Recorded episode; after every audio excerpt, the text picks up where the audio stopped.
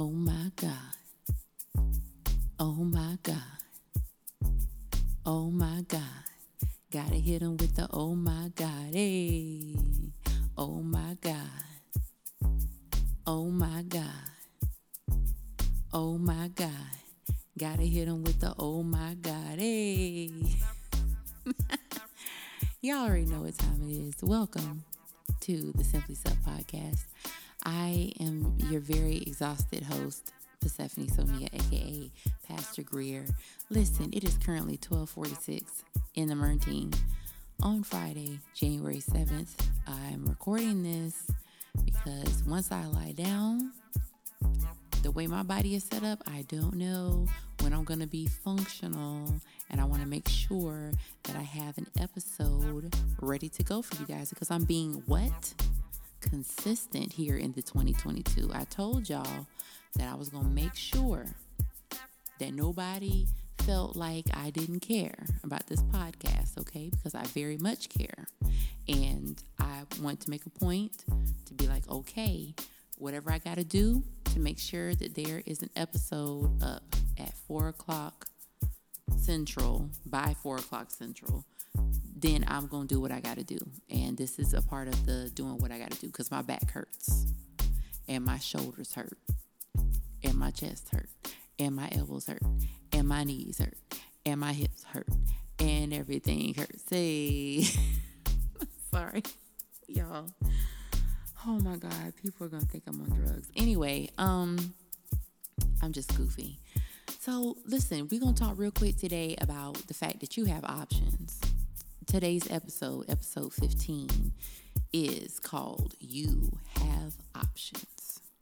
I want you to understand that where you are right now is not permanent. And I know it feels permanent. I know it sucks,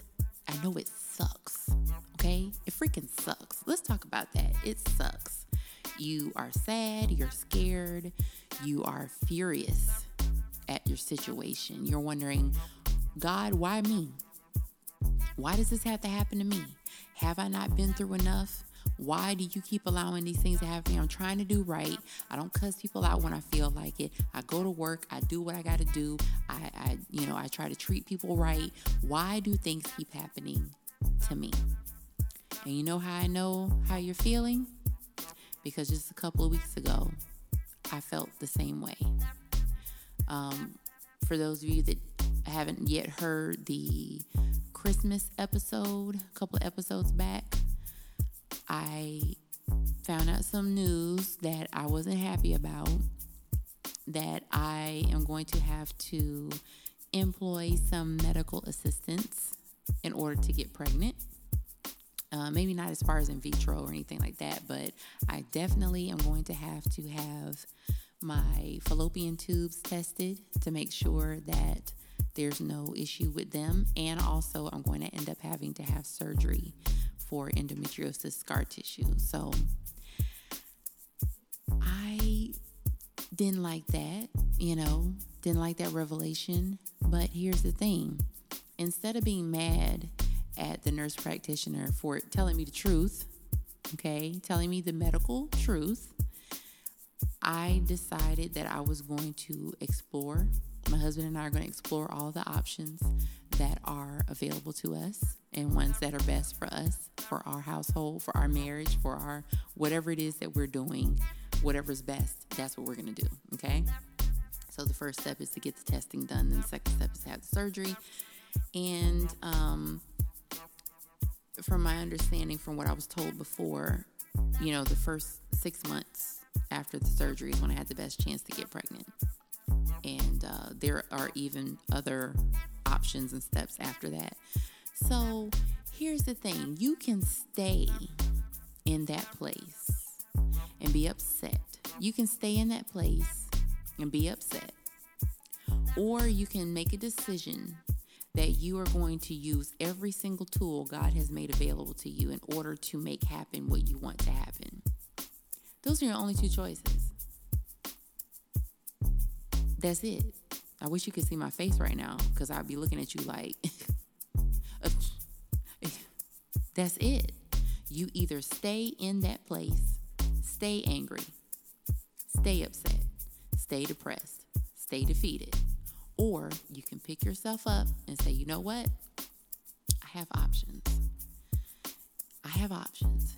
There is a way out. May not be the way you want it. Do I really want to have surgery again? No. But I want a baby and I want to make my husband a father. So I'm going to do what is necessary in order to facilitate that. You know? Am I excited about having dye shot into my cervix? No, not at all. For those of us that have a cervix, we understand that the cervix is a very delicate part of the body. And to have anything forced inside of it is it's a bit intrusive. It's a bit intrusive, you know. I'm not looking forward to that. They talking about you're gonna possibly have some cramps. You're gonna have some menstrual type cramps. I'd like to think that I'm one of those young ladies that would not have any of those issues, but I'm also preparing myself because they say, you know, take ibuprofen like 30 minutes to 45 minutes before the appointment, which is what I'm going to be doing. And not looking forward to that. But I'm also not looking forward to the pain of childbirth either. So it's like you got to do stuff you really don't want to do in order to be able to do stuff that you want to do. Okay? We grown around here. We're grown. Even those that might come across my podcast that are not of age, you have to start thinking like an adult. And there are a lot of things that you may not want to do, but you got to do it. You may not feel like going to school, but hey, guess what? You have to. You may not feel like obeying your parents, but guess what? You have to. It's a part of the growing process of learning how to be an adult. And a lot of us are adults and haven't quite figured it out yet and are wondering why we're having such a hard time. If the shoe fits, lace it up, wear it, walk around in it, okay?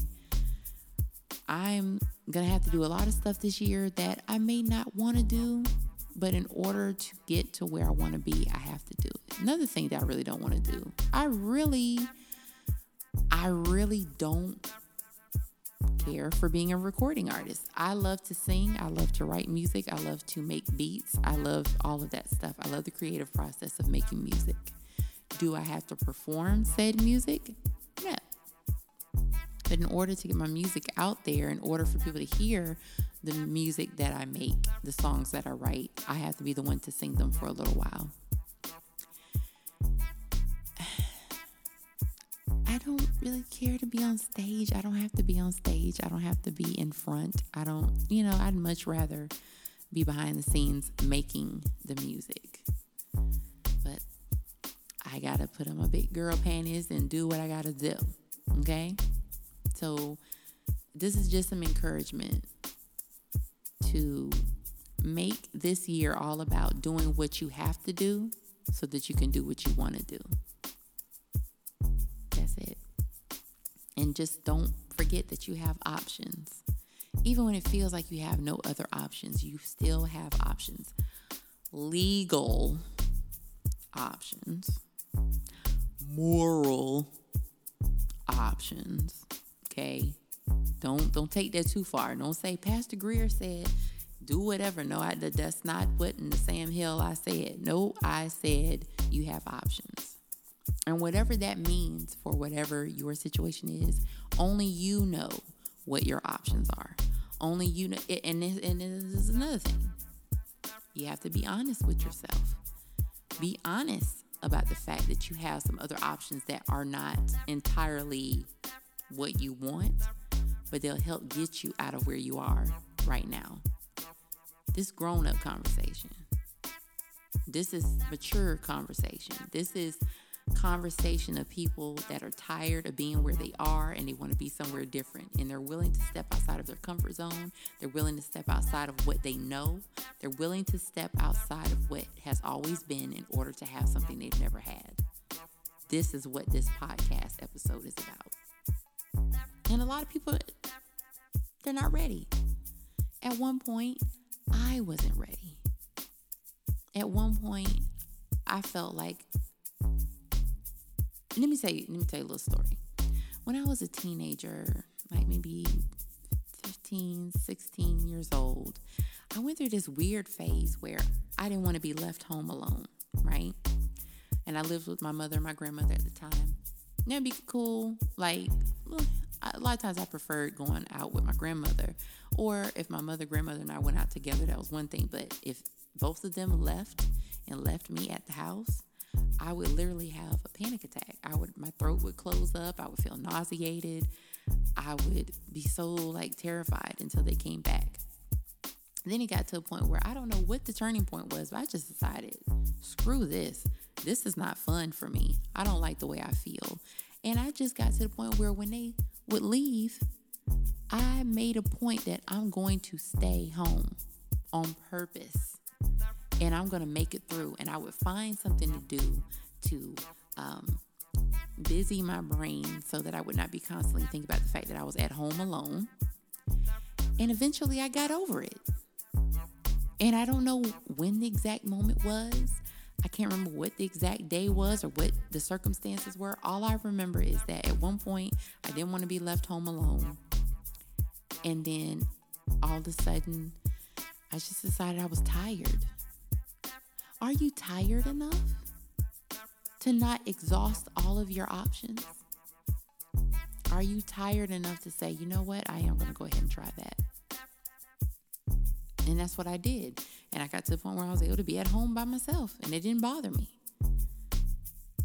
So I pray that helped someone, and know that I don't ever come on here and talk about something that I haven't been through myself in some form or fashion. Yes, we all are different personalities, different perspectives, different life experiences, and we all experience things in different ways.